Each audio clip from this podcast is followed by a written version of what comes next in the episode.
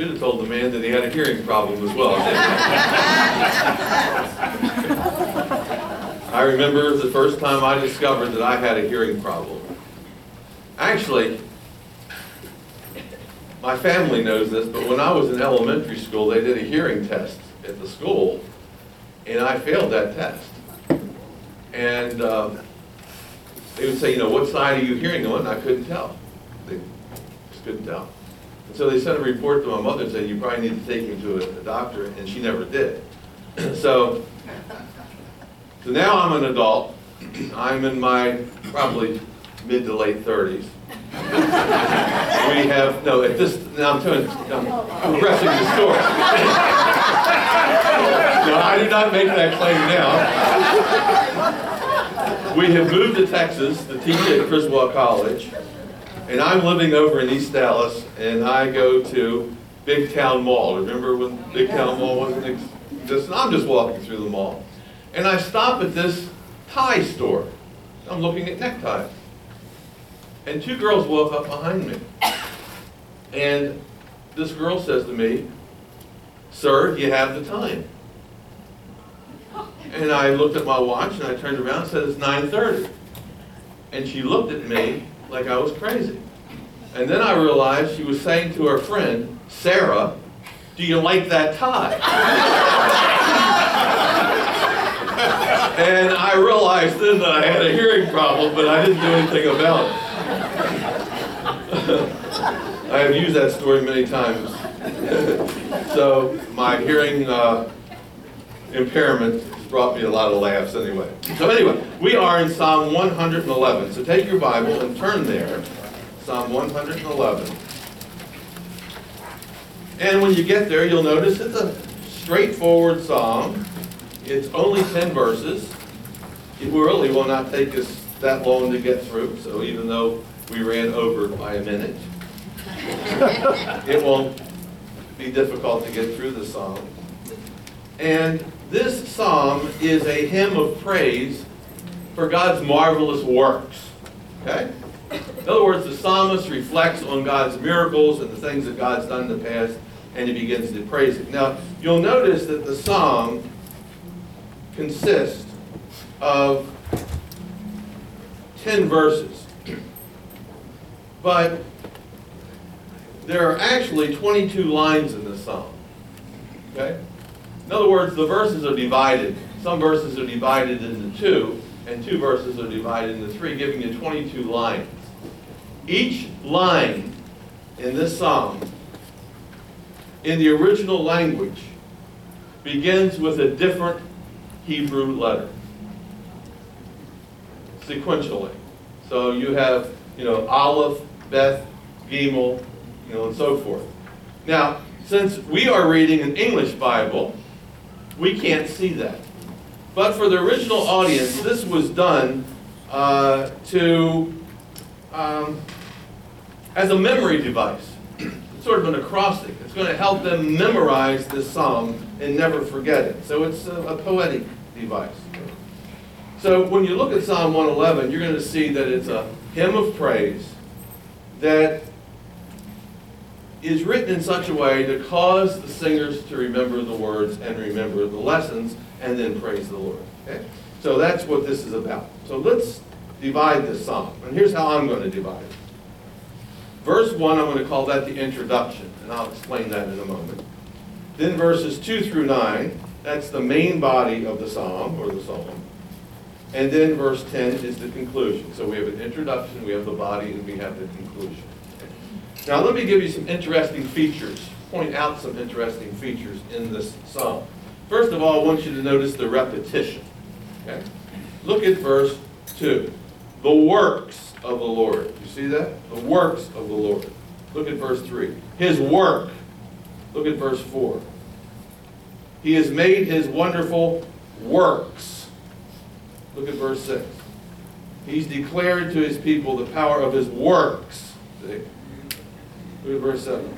The works of his hands. So, so you see this repetition of this theme works, and that's what this psalm's about. It's about God's works that lead us to praise him. Okay? Now I want you to notice also a little bit about the grammar here. Look at verse 4. He has made. See that? He has made.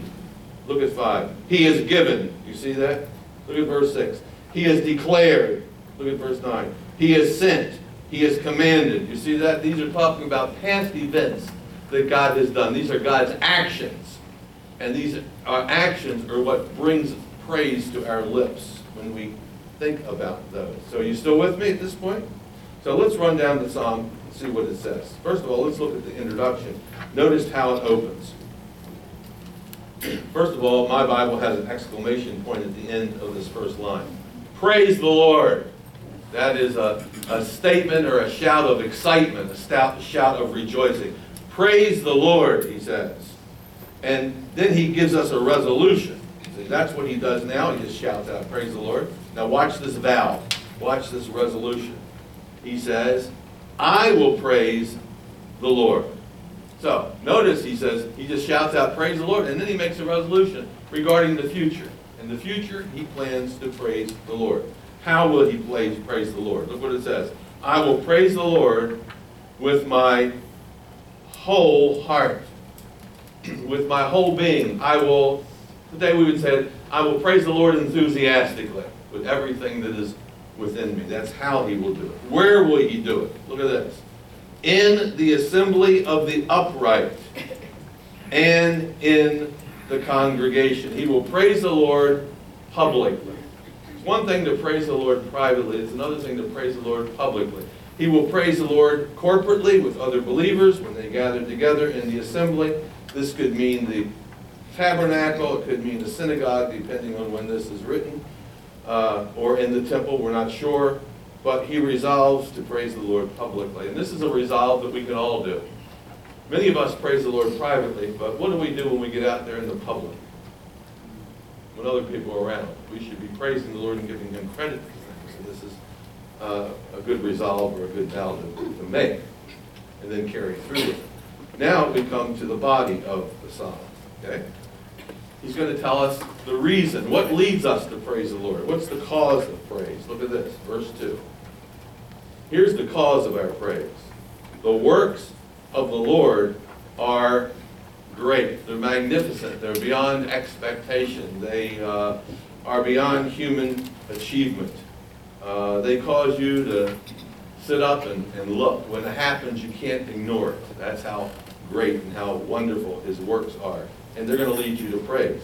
Then he says this How great are they? Look at this in verse 2. Studied by all who have pleasure in them. How great are they? They cause you to, to, to cause, and then they cause you to say, wow, that was unbelievable. How did that happen? And so you studied his works. You start looking into his works. You try to figure out his works.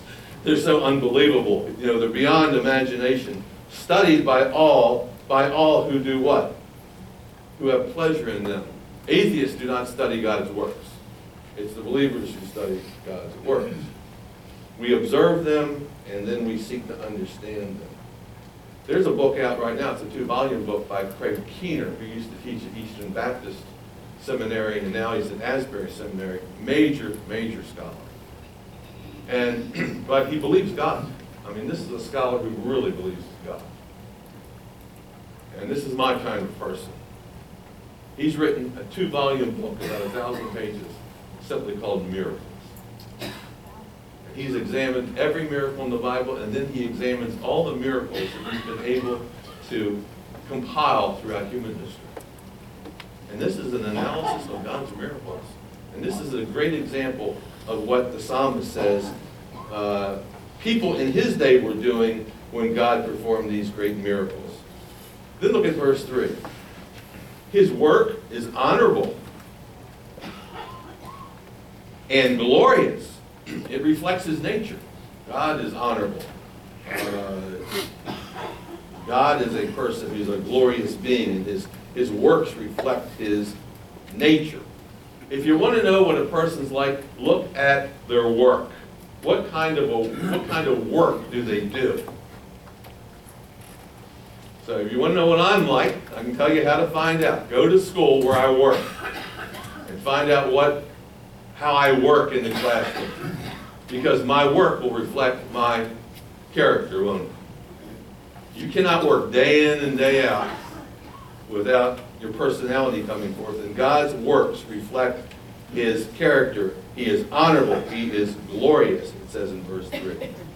And his righteousness in verse 3 says, and that, word righteousness simply means his integrity endures forever.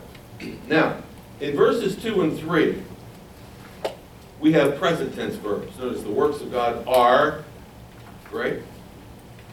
Studied. His work is honorable. His righteousness endures forever. Those are all present tense verbs. Watch the purpose of this. Verse 4. He has made his wonderful works for a purpose. To what? To be remembered. When God does something, he does it in a way that's memorable. Miracles, if they're miracles, are memorable. Red Sea, are we still talking about it? Yeah, we're still talking. Water coming from a rock, guess what? He makes his works to be remembered. He doesn't do anything willy-nilly. He has a purpose, and he wants his works to be remembered. So it's going to cause you to pause and think about it verse 4. Look what else it says in verse 4. The Lord is gracious, and that would be toward us, and he works on our behalf. His works are not just done for no reason. He's not like a miracle worker and a sign worker, just a magic, you know, magician who does tricks. He says, look at me. His works are gracious. He is gracious, meaning toward us. He works on our behalf, and he is full of compassion. So his works are done to benefit us. And uh, to grab our attention, cause us to take pause, but there's something that's very interesting, and that is that we are a forgetful people. Um, his works are meant to be remembered, but guess what? We are a forgetful people. We are inappreciative. Uh, God can do something great, and two weeks later, guess what? We're complaining about God. And that's the nature of a human being. Uh, we're, of all God's creatures, we are probably the only ones like this.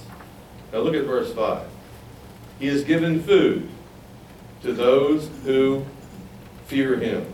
He has given food to those who fear him, to those who keep his word, to those who obey him. God gave us a covenant, gave the Old Testament people a covenant. And he said this, if you do this, you'll have blessings. If you obey me, you'll have blessings. If you don't obey me, you're going to have big problem. And so, guess what? Verse 5 says, he has given, he's, how did he give food? Manna from heaven. Didn't he do that? Quail. He gave food when there was no food. He did it on their behalf to those who fear him. Look at the end of verse 5.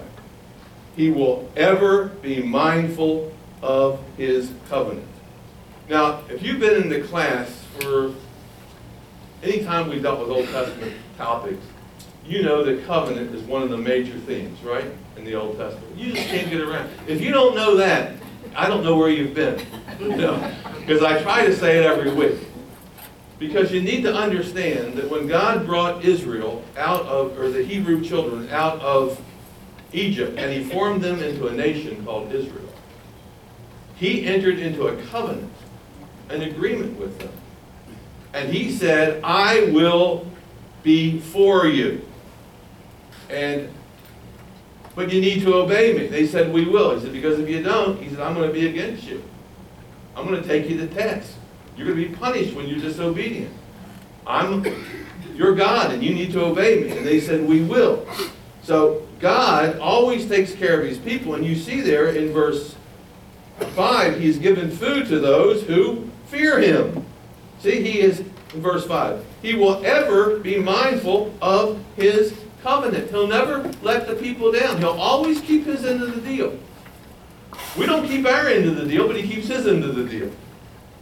And his end of the deal is, I'll take care of you if you're good. Now, I have another part of my deal that I'll, I will carry out. I'll always fulfill this deal. If you're bad, guess what? I'm going to take care of that too. He always takes care of his deal. To those that fear him, he feeds them. How about if they don't fear him? He'll get their attention. And one day they will fear him. See, so this is what you need to realize. You have this covenant. okay? So in verse 6 it said, He has declared to his people the power of his works. He has uh, shown us in a dramatic fashion how powerful he is. And how powerful is he? Look at this. He's declared to his people the power of his works in giving them the heritage of the nations. So, God said, I'm going to lead you out of Egypt, and guess what? You're going to march into a land that other people are living in, and it's yours. And he just makes it happen. That's how powerful he is. Nations cannot stand up against it. And they can't stand up against Israel when Israel is obedient. So he gives them the promised land. Notice it says that. In giving them, see, they didn't earn this. They didn't win this. Even every battle they went out and fought, they didn't win it on their own. It was God that gave them the victories. See, this is God's doing. All this is about what God does. And this is to be memorable. So they go into the promised land, and this is God's doing. Look at verse 7. The works of his hands are verity and justice. They are faithful and they are right. God keeps his promises. His works are always based on his truthfulness and on his justice. He always does what is right. See? All, verse 7, all his precepts, all his promises uh, are sure. All his precepts are guaranteed. If he says he'll do something, he will do something. So notice in verse 7 that his works, first line of verse 7, are linked to his words, the second side, uh, second line of verse 7. You see that? His precepts. His works are linked to his precepts. His miracles are connected to his promises. Everything is a fulfillment of his covenant. Look at verse 8. His precepts stand for how long? Forever and ever. They stand fast forever and ever. He never compromises his word. You never have to wonder whether he'll ever go back on his word. His promise is never out of date. As long as that Old Testament covenant was in existence, his promises were in existence. He never wavers, and that's what he says. Look, they stand how long? Fast, settled, forever and ever. Now, if you know that, and you're an Old Testament Jew, why would you ever be disobedient to God? Why would you ever doubt God? Oh, God brought us out of Egypt just to let us starve out here. Why in the world would you ever do that? And he's constantly having to remind them over and over again that uh, his word stands forever and they can always depend on it. We can depend on it too. And then he says, and they're done at the end of verse 8, and they are done in truth. See? And in uprightness. So there's this guarantee that we have. Now look at verse 8. Or verse, is that where am I already? Verse 8? Yeah, verse 8. Now look at verse 9. He has sent redemption to his people. That means that he has delivered them out of Egyptian bondage. He's redeemed his people. He made it happen. Did Moses make it happen? No, God made it happen. He wants you to realize that God did this. This work of God should cause us to reflect on God's greatness and say, Praise the Lord. See, that's what this whole thing is about. His works cause us to praise His name. Now look at verse 9. Into verse 9. He has commanded His covenant. There's that covenant again. He entered into this agreement forever. Holy and awesome is his name. God has commanded and has, and has established this covenant forever. So there's a statement. God has established his covenant forever, and holy is his name. What's he trying to say here?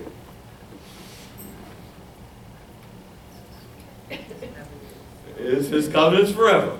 It's as good as his name. Right? My name is my bond. That's what he's saying. This is what we call a theology of the name.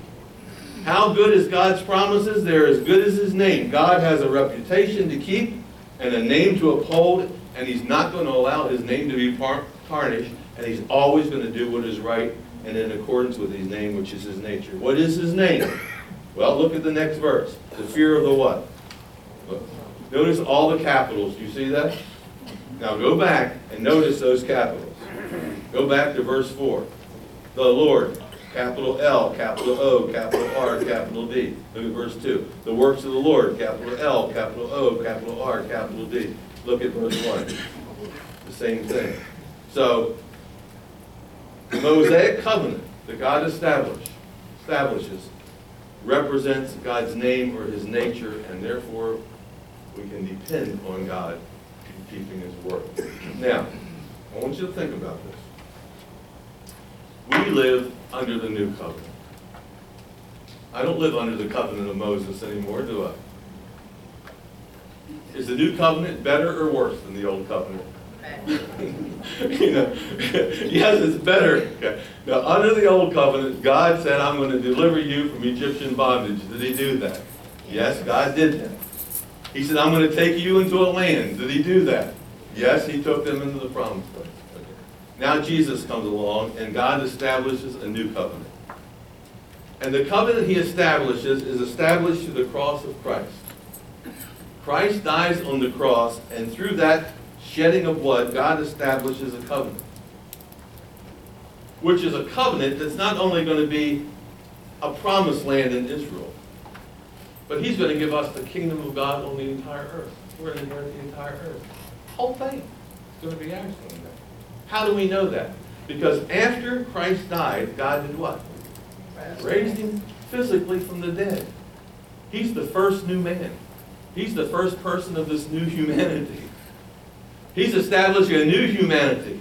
He's the last Adam. Adam was the first man of the first humanity. Now Christ is the last Adam. He's the man of a new humanity that God is creating that's going to inhabit this entire earth. And you know what he does? He's made promises to us.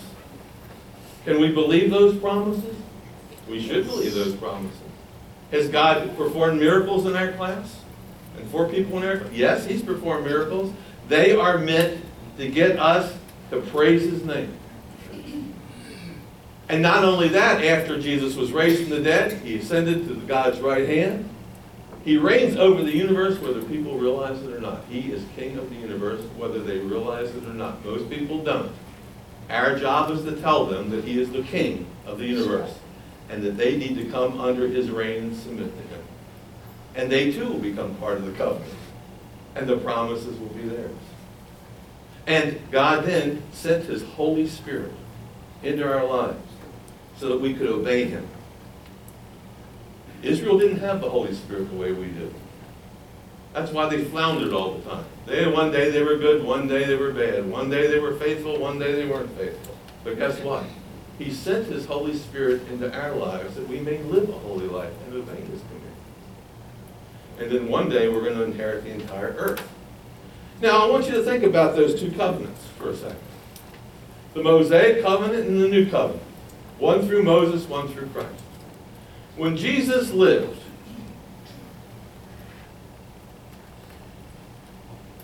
the Mosaic covenant had been in existence for about 12 or 1400 years. From Moses to Jesus, about 12 or 1400 years. It's a long time, isn't it? But think about this. Since Jesus to our day, how many years? Over 2,000. More time has, has lapsed between Christ's day and our day than between this ancient event in Israel's history and the time of the New Testament. And he makes promises to us. And our memories are short. Because he does a lot of great things for us, but guess what? Like Israel, our memories are short. So he gives us things to remember these great events. For example, with Israel, after he led them out of Egypt, he didn't want them to forget that miracle. So what did he tell them to do? Have a meal once a year called the Passover meal. It would always bring your mind back to that great miracle. Guess what the Lord's given us? The Lord's Supper, to remember that new covenant. That's why I believe personally, and I know churches have all kinds of different ways of doing this, but I personally, if I had my preferences or my rathers, I would have the Lord's Supper much more often because it would force me to think about the new covenant that God established through Jesus Christ. So now we come to the conclusion and look at verse 10. It says this The fear of the Lord is the beginning of wisdom. The person who fears the Lord is the one who is the wise person. Because God keeps his word. In that old covenant, I told you, his word included the positive word and the negative word, didn't it? The positive word is if you're good, guess what? I'm going to bless you, but if you're bad, what? I'm going to curse you. Now, if I know that God keeps his word, and under the old covenant there's a curse part, then if I'm smart, I'm going to fear the Lord, right? And if I fear the Lord, that's the first step of being a pretty wise person. You have to be a jerk, you know, not to fear the Lord, knowing that. So the starting point, see, that's theological language, a jerk. That's, how I do that. I, somebody, you know, in Dolly's statement, he makes things understandable to lay people. I don't know how to do anything else. I just, that's, that's how I speak every day, so that's how I say these things. So the starting point for believers is the fear of the Lord. That's the starting point. That's the first step in wisdom. And when you fear the Lord, you start making right choices. So, the fear of the Lord is the beginning of wisdom, and look what else it says. A good understanding. Have all those who do what? If you don't obey him, it's obvious that you don't understand. you don't understand the covenant. So, uh, the one who understands is the one who keeps and does the covenant. So once you understand the covenant, once we understand the new covenant, then we are in good shape. So in the new covenant, guess what Jesus says? so we had the old covenant, now we have the new covenant. In the new covenant, Jesus says, if you love me, you'll what? Yeah. If you love me, you'll keep my commandments. Well, guess what? I understand that. I think I understand that. So what should I do? I should keep his commandments. Now, the commandments he gives us are not burdensome like the Old Testament commandments. He says, my yoke is light. You know? uh, his commandments are found in the Sermon on the Mount, to love God, you know, and love your neighbor as yourself, and take care of people. We can all do that, you know. Uh, we can be God's hands extended. So a good understanding, uh, have all those who do his commandment. And so look what he says. His praise endures forever. So, the beginning he says, Praise the Lord, I will praise the Lord. And now he says, His praise endures forever, and His praise should always be on our lips. So that's Psalm 111. Now, look, by way of just an introduction, look at Psalm 112. Psalm 112 is laid out exactly like 111. There's 10 verses, but there's actually 22 lines, and each one begins with a different Hebrew letter in the original language. And it follows the same pattern. But the theme of this psalm is different than Psalm 111. Theme of 111 is the works of the Lord and praise. Psalm 111 ends with this word, the fear of the Lord is the beginning of wisdom, right? And look how Psalm 112 starts. It picks up where Psalm 111 leaves off. Praise the Lord, blessed is the man who does what? Fears the Lord. And so the theme of Psalm 111 is the fear of the Lord. And that's where we'll pick up next week. Lord, I thank you for your, your word. Help us to grasp how privileged we are to be under a new covenant, one that offers far greater promises, not only temporal life, but eternal life,